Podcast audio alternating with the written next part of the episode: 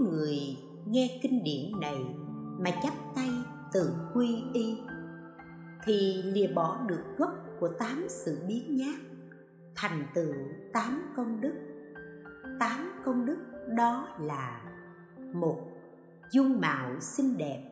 Hai, sức lực mạnh mẽ. Ba, huyết thuộc đông đảo bốn, mau được vô lượng biện tài. Năm học tập nhanh được xuất gia. Sáu, việc làm thanh tịnh. Bảy, đạt được tam muội. Tám, trí tuệ sáng suốt, hiểu biết tất cả. Nếu có pháp sư trải tòa đọc tụng kinh này, thì được tám điều phúc về tòa ngồi, đó là một, được tòa trưởng giả. Hai được tòa chuyển luân vương. Ba, được tòa của thiên đế. Bốn, được tòa của trời tự tại. Năm, được tòa của a la hán sáu, được tòa của bồ tát bảy, được tòa của như lai. Tám, được tòa của chuyển pháp luân độ thoát tất cả chúng sinh. Nếu pháp sư giảng dạy pháp này có người khen ngợi, lành thay, thì người ấy sẽ được tám hành thanh tịnh. Đó là một, lời nói và việc làm phù hợp nhau, không trái nghịch. Hai, lời nói chí thành, không giả dối. Ba, chân thật, không giả dối ở trong chúng hội bốn, nói điều gì cũng được người tin, không vứt bỏ năm, chỉ nói những lời êm dịu, không thô tháo. Sáu, giọng nói từ hòa, cảm động người. Bảy, thân tâm tùy thời, tiếng nói như phạm âm, mọi người nghe đều lãnh thụ được. Tám, giọng nói giống như giọng phật, phù hợp với tâm chúng sinh nếu người biên chép kinh điển này, sẽ được tám tạng, đó là một, được ý tạng chưa từng quên sót, hai, được tâm tạng hiểu biết rõ mọi kinh pháp, ba, được phản lai tạng thông hiểu tất cả kinh pháp của phật, bốn, được tổng trì tạng ghi nhớ tất cả những điều nghe được, năm được biện tài tạng, giảng dạy kinh điển cho chúng sinh nghe. Sáu, được thâm pháp tạng, hộ trì chánh pháp. Bảy, được đạo ý pháp tạng, chưa từng đoạn dứt giáo pháp của tam bảo. Tám, được phụng hành pháp tạng, mau chóng được vô sinh nhẫn. trường độ vô cực trong lục độ tập kinh ghi ngày xưa, có một vị tỳ kheo tinh tiến thụ trì giáo pháp, thường xuyên tụng kinh bát nhã ba la mật. Nghe tiếng tụng kinh của vị ấy, người nào cũng vui mừng. Có một đứa bé mới 7 tuổi hàng ngày chăn dê ở ngoài thành, nghe tiếng tụng kinh của tỳ kheo ấy từ xa vọng lại, liền đến tinh xá lễ bái và lắng nghe. Đến đoạn nói về sắc và không, đứa bé liền tỏ ngộ, hỏi vị tỳ kheo. Nhưng vị ấy không trả lời được. Ngược lại, đứa bé còn giảng cho vị tỳ kheo ấy nghe nghĩa lý mà trước đó vị ấy chưa từng được nghe. Vị tỳ kheo ấy rất ngạc nhiên về trí tuệ phi phàm của đứa bé một hôm. Khi lùa đàn dê đến chân núi, đứa bé bỗng gặp một con cọp và bị nó ăn thịt. Sau khi qua đời, đứa bé sinh vào một gia đình trưởng giả. Lúc mang thai, vợ ông trưởng giả tự nhiên đọc tụng được kinh bát nhã ba la mật suốt từ sáng đến tối không ngơi nghỉ. Gia đình ông trưởng giả ấy ngạc nhiên đều cho là bà ta bị ma ám. Bấy giờ, có một vị tỳ kheo đi ngang qua nhà ông trưởng giả, nghe tiếng đọc kinh, lòng rất vui mừng, bảo ông trưởng giả, phu nhân không phải bị ma ám, mà chỉ là đang giảng bộ kinh tôn quý. Bà vợ ông trưởng giả ra lại chào vị tỳ kheo liền giảng pháp cho bà ta nghe. Đồng thời giải thích hết các điều bà nghi ngờ và không hiểu. Chư tăng rất vui mừng. Đến khi đủ ngày tháng, bà ấy sinh một đứa bé trai. Vừa ra đời, đứa bé liền chắp tay, quỳ thẳng, nói kinh bát nhã ba la mật. Còn bà trưởng giả sau khi sinh liền trở lại bình thường như cũ. Vị tỳ kheo bảo bà ta, này đệ tử, chân chính của phật, bà hãy nuôi nấng và chăm sóc tốt đứa bé này. Sau khi trưởng thành, nó sẽ làm thầy của tất cả mọi người. Chúng ta đây cũng sẽ theo học nó. Khi lên 7 tuổi đứa bé đã lĩnh hội đầy đủ đạo pháp hiểu biết vượt xa mọi người đạt được trí bát nhã ba la mật có thể hiểu đính được tất cả những nhầm lẫn trong kinh sách đi đến đâu đứa bé cũng thường xuyên giáo hóa mọi người tất cả 500 người già trẻ, gái trai trong nhà ông trưởng giả đều học đạo với đứa bé. Có đến 84.000 người đã phát tâm vô thượng chính chân đạo ý.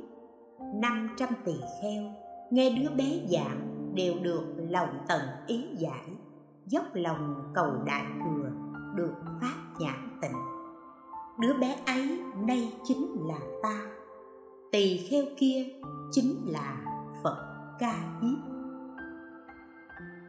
kinh xá lợi phất sự thai ghi khi mang thai xá lợi phất, mẹ ông ấy cũng trở nên thông minh. Cao tăng truyện ghi, khi mang thai la thập, mẹ ngài trở nên thông minh. Trước đó hàng ngày bà tụng thuộc lòng một nghìn bài kệ, nhưng khi mang thai hàng ngày bà tụng thuộc được hai nghìn bài kệ. Đầu tiên, bà chứng quả tu đà hoàng sau đó, bà chứng quả tư đà hàm. Kinh thánh thiên vương chép, nếu nơi nào có pháp sư truyền bá kinh này, nơi ấy chính là nơi như lai đến. Phải xem vị pháp sư ấy là thiện tri thức và phải tỏ lòng tôn trọng vị ấy giống như phật. Phải cung kính vui mừng, tôn trọng và khen ngợi khi gặp vị ấy kinh còn ghi dù ta trụ thế trong một kiếp hay ít hơn một kiếp, cũng không thể nói hết công đức của pháp sư truyền bá kinh này. Mặt đất nơi pháp sư đi qua, thiện nam và thiện nữ nên chích máu tưới lên để bụi không bốc lên. Cúng dường như thế cũng chưa đáng xem là nhiều, bởi pháp của như lai thật khó thụ trì. Kinh niết bàn kia không hề có thiện nam hay thiện nữ nào nghe được kinh này mà sinh vào bốn đường ác. Nếu có chúng sinh nghe qua kinh này một lần, đều trừ sạch tất cả tội ác, ngay cả nghiệp tội địa ngục vô gián kinh cũng ghi, nếu chúng sinh nào nghe được kinh này một lần, trong bảy kiếp sau đó sẽ không đọa vào đường ác.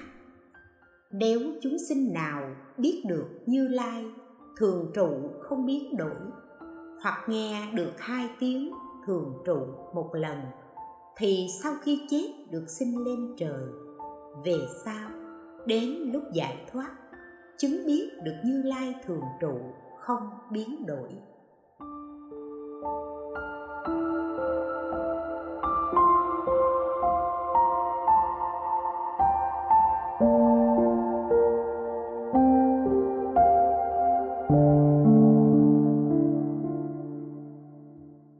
Kinh hoa nghiêm ghi, nếu nghe một câu pháp chưa từng được nghe, thì quý hơn tất cả châu báu trong cõi tam thiên đại thiên. Bồ tát ấy được nghe một bài kệ chính pháp mà khởi tưởng là pháp tài vô thượng, thì còn quý hơn cả được ngôi chuyển luân thánh vương. Kinh pháp hoa ghi, nếu người thiện nam hay thiện nữ nào thụ trì kinh pháp hoa này, hoặc đọc, hoặc tụng, hoặc giảng giải, hoặc biên chép người ấy sẽ được 800 công đức về mắt 1.200 công đức về tai 800 công đức về mũi 1.200 công đức về lưỡi 800 công đức về thân 1.200 công đức về ý. Kinh Niết Bàn ghi, Sau khi ta vào Niết Bàn, Nếu có ai nghe được kinh điển đại thừa vi diệu mà sinh lòng kính tin, nên biết những người đó trong trăm nghìn ức kiếp vị lai sẽ không đọa vào đường ác. Nếu ai ở chỗ một hàng xa đức phật phát tâm, người ấy trong đời ác về sau sẽ không phỉ bán pháp này, mà lại ưa thích kinh này. Nhưng không giảng nói đầy đủ, rành mạch được cho mọi người nghe. Nếu ai ở chỗ hai hàng xa đức phật phát tâm, người ấy trong đời ác về sau sẽ không phải bám pháp này, mà lại tìm hiểu đúng đắn, ưa thích thụ trì và tụng đọc kinh này. Nhưng cũng không giảng nói được cho mọi người nghe. Nếu có ai ở chỗ ba hàng xa đức phật phát tâm người ấy trong đời ác về sau, sẽ không phỉ bán pháp này, mà lại biên chép kinh này. Có thể giảng nghĩa sâu xa của kinh này cho người khác nghe, nhưng bản thân người ấy vẫn không hiểu nghĩa lý sâu xa trong kinh. Nếu có ai ở chỗ bốn hàng xa đức phật phát tâm, người ấy trong đời ác về sau sẽ không phỉ bán kinh này ngược lại còn biên chép kinh này và giảng được nghĩa của một trong số 16 phần kinh. Nếu có ai ở chỗ của năm hàng xa Đức Phật phát tâm, người ấy trong đời ác về sau sẽ giảng giải được nghĩa của tám trong số 16 phần kinh này cho khắp mọi người nghe. Nếu có ai ở chỗ sáu hàng xa Đức Phật phát tâm, đến đời ác về sau sẽ giảng giải được 12 trong số 16 phần kinh này khắp cho mọi người nghe. Nếu có ai ở chỗ bảy hàng xa Đức Phật phát tâm đến đời ác về sau sẽ giảng giải được 14 trong số 16 phần kinh này cho khắp mọi người nghe. Nếu ai ở chỗ tám hàng xa Đức Phật phát tâm, đến đời ác về sau sẽ biên chết. Khuyên người thụ trì, tu hành đúng như kinh, hiểu và giảng giải được hết mọi nghĩa lý của kinh này. 2.7 Báo ân. Kinh Thiện Cung Kính ghi, Đức Phật bảo A Nan Nếu có người nghe Pháp Sư giảng một bài kệ bốn câu, hoặc sao chép được kinh từ thẻ tre hoặc cuộn lụa của pháp sư, trong nhiều kiếp phát vị hòa thượng a xà lê ấy trên vai hoặc cổng trên lưng, hoặc đội trên đầu, hoặc thường cổng đi và cúng dường pháp sư đủ các loại âm nhạc làm những việc như thế, còn chưa báo hết được ân của thầy. Nếu trong đời vị lai, người ấy khởi tâm bất kính, thường nói lỗi của pháp sư ấy. Ta nói người ấy ngu si và sẽ chịu đau khổ cùng tội, chắc chắn đọa vào đường ác ở đời vị lai. Vì thế a nan ta dạy các ông nếu thường thực hành tâm cung kính tôn trọng, thì sẽ được pháp tôn quý có tên là pháp ái kính tam bảo sâu xa kinh phạm vọng ghi nếu phật tử trông thấy pháp sư đại thừa, đồng kiến giải, đồng hành tu từ ngoài xa trăm dặm, nghìn dặm đến tăng phường, hoặc các nhà trong thành thị thì phải đón tiếp tiện đưa, lễ lại và cúng dường vị ấy. Hàng ngày, ba thời, cúng dường các món ăn uống ngon quý, đáng giá, ba lượng vàng. Đồng thời phải sửa soạn giường ghế để nghỉ ngơi, cung cấp mọi thứ cần dùng cho pháp sư người ấy lại phải hàng ngày ba thời lễ lạy, thưa thỉnh pháp sư thuyết pháp, không được giận hờn hay quấy phá pháp sư. Phải quên mình vì pháp để cầu pháp, nếu không sẽ phạm tội khinh cống kinh ưu bà tắc ghi, nếu ưu bà tắc đã thụ trì sáu giới trọng mà không đến chỗ giảng pháp trong vòng 40 dặm để nghe pháp, thì phạm tội thất ý. Kinh đại phương quảng đà la ni ghi, phật bảo a nan, nếu có người bị cha mẹ, vợ con không cho đến đạo tràng, người ấy phải đốt các thứ hương quỳ thẳng chắp tay trước cha mẹ, thưa. Nay con muốn đến đạo tràng xin cha mẹ thương xót cho phép. Đồng thời, người ấy cũng nên khuyên giải cho cha mẹ hiểu, tùy nghi nói pháp cho cha mẹ nghe, phải thưa thỉnh ba lần. Nếu gia đình không cho phép, thì người ấy phải ở nhà yên lặng, suy niệm và tụng trì kinh điển.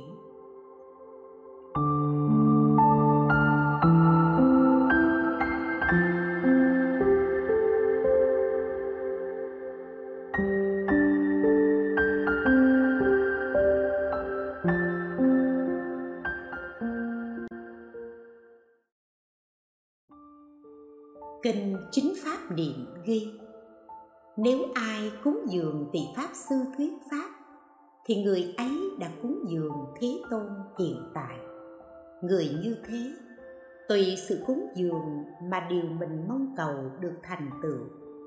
Ngay đến việc được quả vô thượng bồ đề cũng là nhờ thường cúng dường pháp sư thuyết pháp. Vì sao? Vì nhờ nghe pháp nên tâm được điều phục. Nhờ tâm được điều phục nên giúp trừ được vô tri, tối tâm lưu chuyển trong sinh tử. Nếu lìa việc nghe pháp, thì không có cách gì điều phục được tâm. Kinh thắng tư duy ghi, không giấy nghiệp tội, không tạo nghiệp phúc, không giấy nghiệp bất động, đó là cúng dường phật kinh pháp hoa ghi, nếu đem hương hoa, y phục, thức ăn, thuốc thang, cúng dường chư phật thì không gọi là cúng dường chân chính. Thường tu học theo pháp vi diệu mà như lai chứng được khi ngồi ở đạo tràng mới gọi là cúng dường chân chính. Do đó, phật nói kệ, nếu dùng hoa, hương thoa, thức ăn y phục, dân cúng đến chư phật, chẳng gọi chân cúng dường. Như lai ngồi đạo tràng, chứng được pháp vi diệu, nếu tu học pháp ấy, chính thật cúng dường phật. Luận thập trụ tỳ bà sa ghi, đức phật bảo a nan trời mưa hương và hoa không gọi là cung kính, cúng dường như lai. Nếu tỳ kheo tỳ kheo ni ưu bà tắc ưu bà nhi nhất tâm không buông lung, gần gũi và tu tập phật pháp, đó là chân chính cúng dường như lai. Kinh bảo vân ghi, không dùng tài thí cúng dường phật, vì sao? Vì pháp thân như lai không giữ tài thí, chỉ nên dùng pháp thí để cúng dường phật. Như thế mới đầy đủ phật đạo. Vì đó là cách cúng dường bậc nhất. Kinh thiện cung kính ghi, đức phật dạy, nếu có tỳ kheo, nhiều tuổi hạ mà không thông hiểu pháp cúng thì phải nên nương học người khác vì sao? Vì tự mình còn không hiểu đạo pháp, huống gì muốn làm thầy người khác. Giả sử có vị tỳ kheo già trăm tuổi hạ, nhưng không hiểu được các việc sâu kín của sa môn, không thông hiểu luật giới pháp, cũng nên bảo vị ấy nương học người khác. Nếu tỳ kheo thụ pháp với một vị thầy khi ở bên thầy phải có tâm tôn quý, kính trọng thầy. Khi muốn thụ pháp, lúc ở trước thầy, không được cười, không được lộ răng, không đứng tréo chân, không được nhìn chân, không được động chân, không được rung đùi. Thầy không hỏi thì không được vội nói. Thầy sai bảo gì thì không được từ chối, không được nhìn mặt thầy phải cách xa thầy ba khỉu tay. Thầy bảo ngồi thì ngồi, không được trái lời. Phải khởi tâm từ đối với thầy. Nếu có điều nghi gì thì nên thưa hỏi. Khi được thầy chấp nhận, thì mới xin thầy chỉ dạy. Hàng ngày, phải ba thời thưa hỏi về các việc nên làm hay không nên làm nếu trong ba thời, người học không thưa hỏi, thì vị thầy ấy nên trị tội đúng như pháp. Nếu người học đến tham vấn mà vị thầy ấy không cho gặp, thì người học phải lấy hòn đất hoặc cây hoặc que ghi lại làm bằng chứng. Khi thấy thầy trong thất, người học phải chí tâm đi nhiễu quanh thất ba vòng rồi đỉnh lễ thầy sau đó mới trở về. Nếu không gặp thầy, mọi người phải ngưng hết các việc, không được làm gì cả.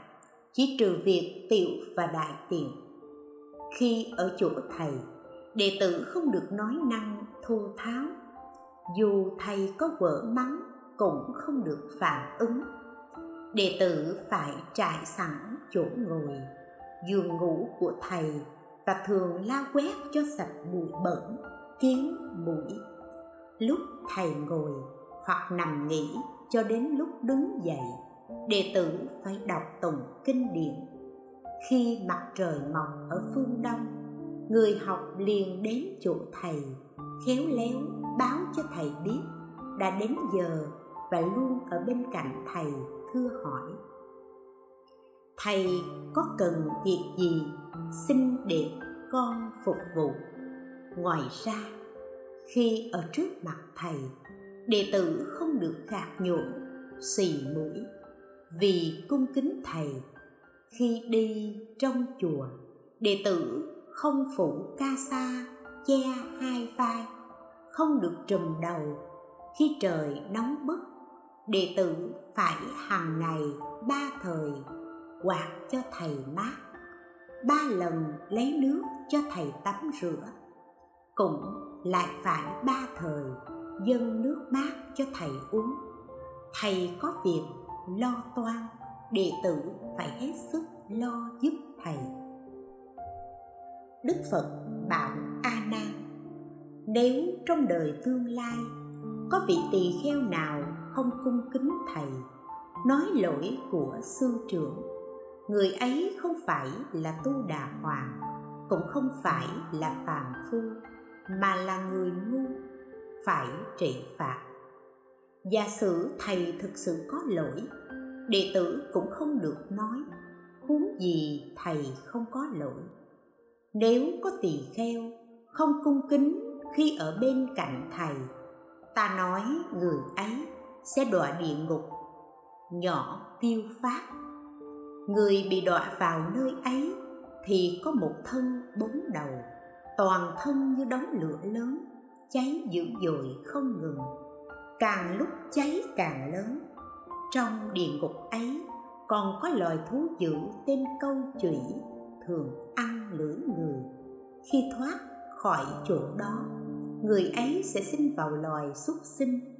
Đó đều do đời trước mắng chửi thầy do tội lỗi về lưỡi nên bấy giờ, con vật ấy thường ăn phân, uống nước tiểu, sau khi bỏ thân xúc sinh. Dù được sinh làm người, nhưng họ thường sinh ở vùng sâu, vùng xa, phải chịu đủ các điều tồi tệ. Tuy họ được thân người, nhưng bề ngoài họ không giống người, không được đầy đủ hình hài thường bị khinh rẻ, phỉ báng, nhục mạ, xa lìa phật thế tôn, thường không có trí tuệ. Sau khi chết, người ấy lại bị đọa vào địa ngục, chịu vô lượng khổ sở. hai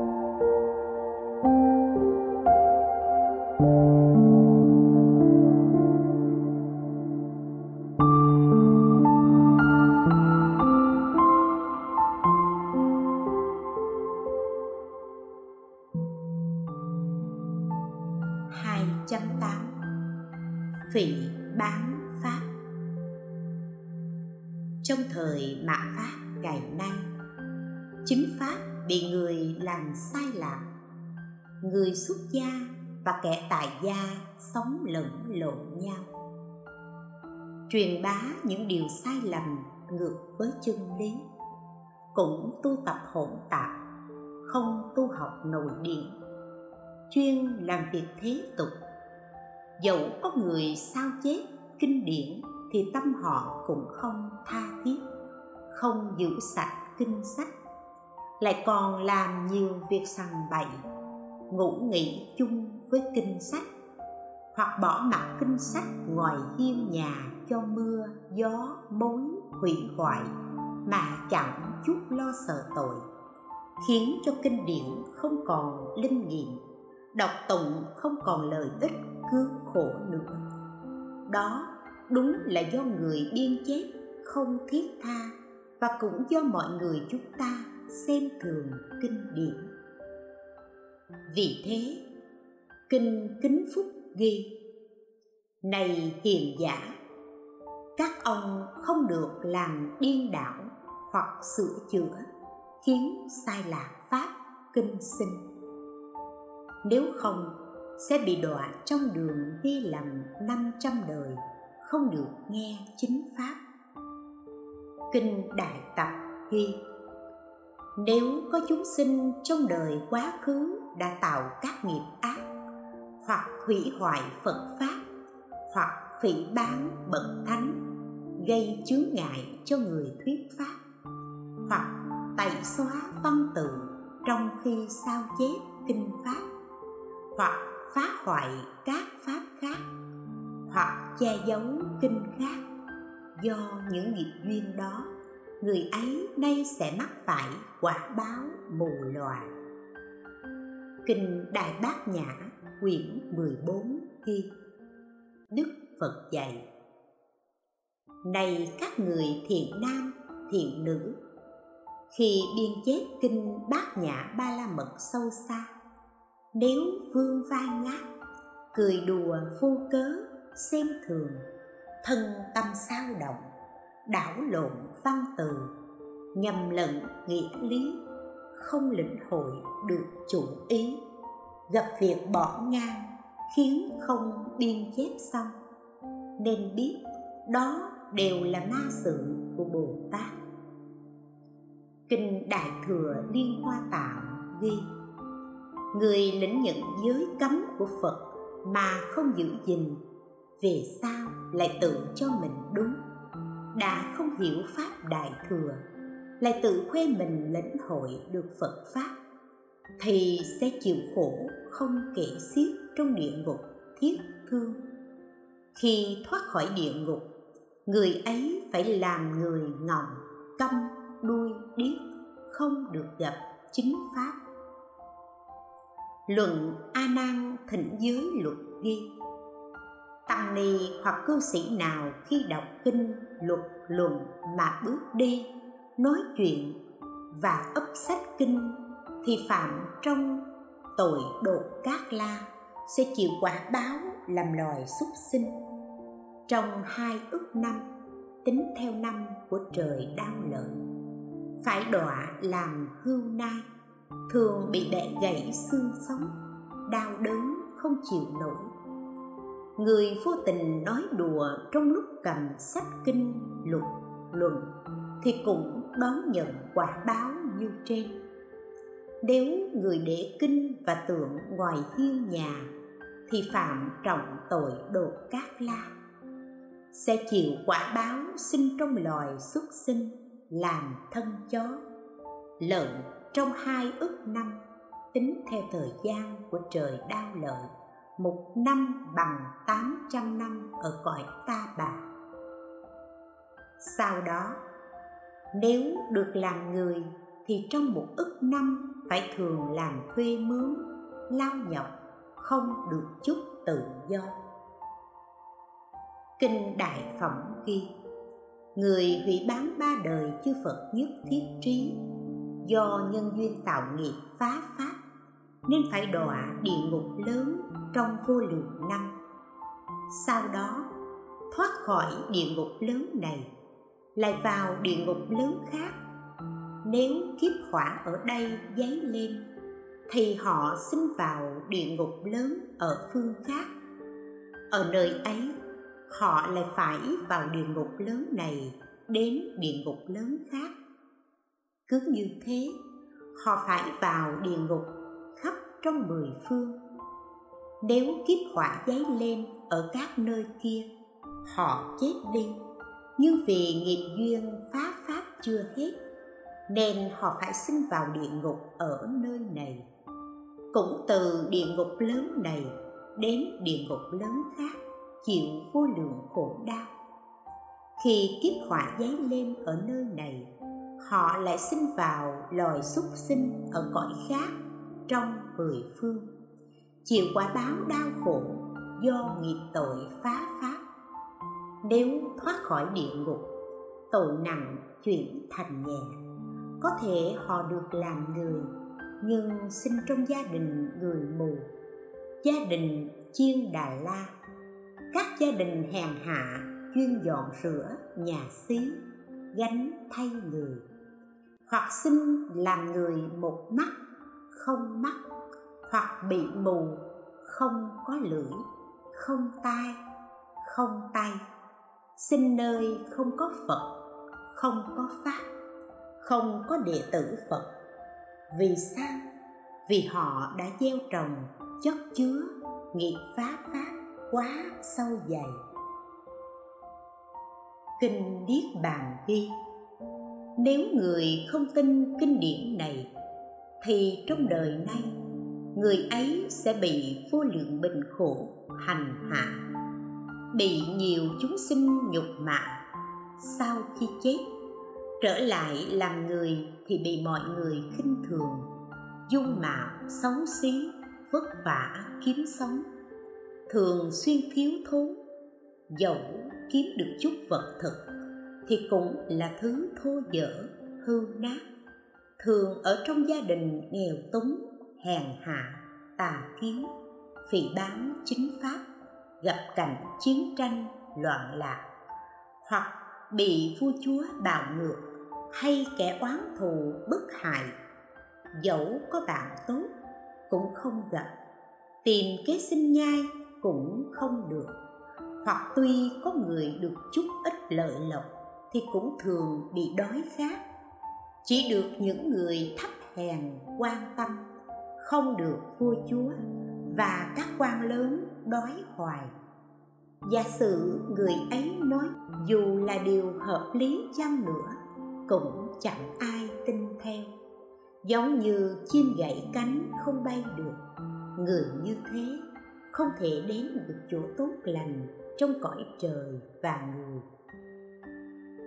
Nếu có người tin được kinh điển đại thừa như thế, dẫu thân thể vốn xấu xí, nhưng nhờ công đức của kinh ấy nên cũng sẽ trở nên xinh đẹp, dung mạo, oai nghi và sức khỏe ngày càng tốt đẹp hơn.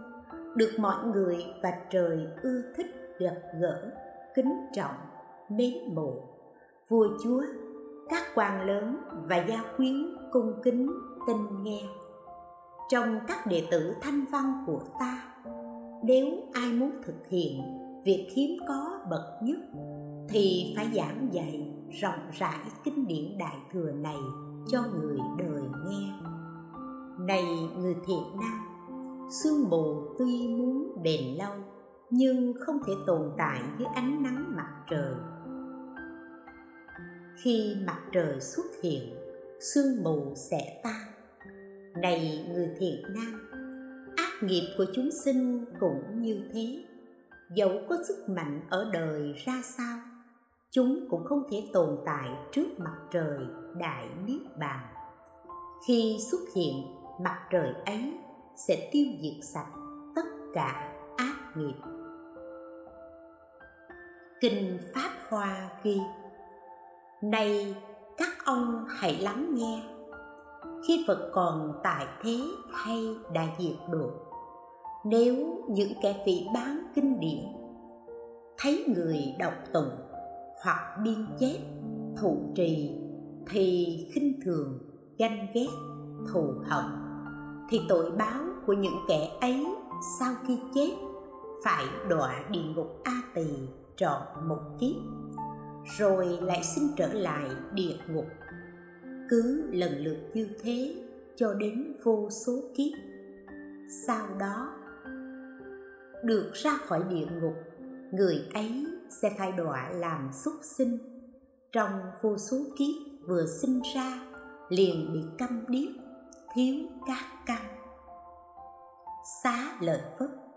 Nếu nói tội của người phỉ bán kinh này, thì trọn các kiếp cũng không hết được. Hãy lắng nghe bài tụng. Sáng nghe pháp thật vui, tối chết hẳn chẳng buồn. Không tìm trong kinh sách há thấu được nghĩa huyền.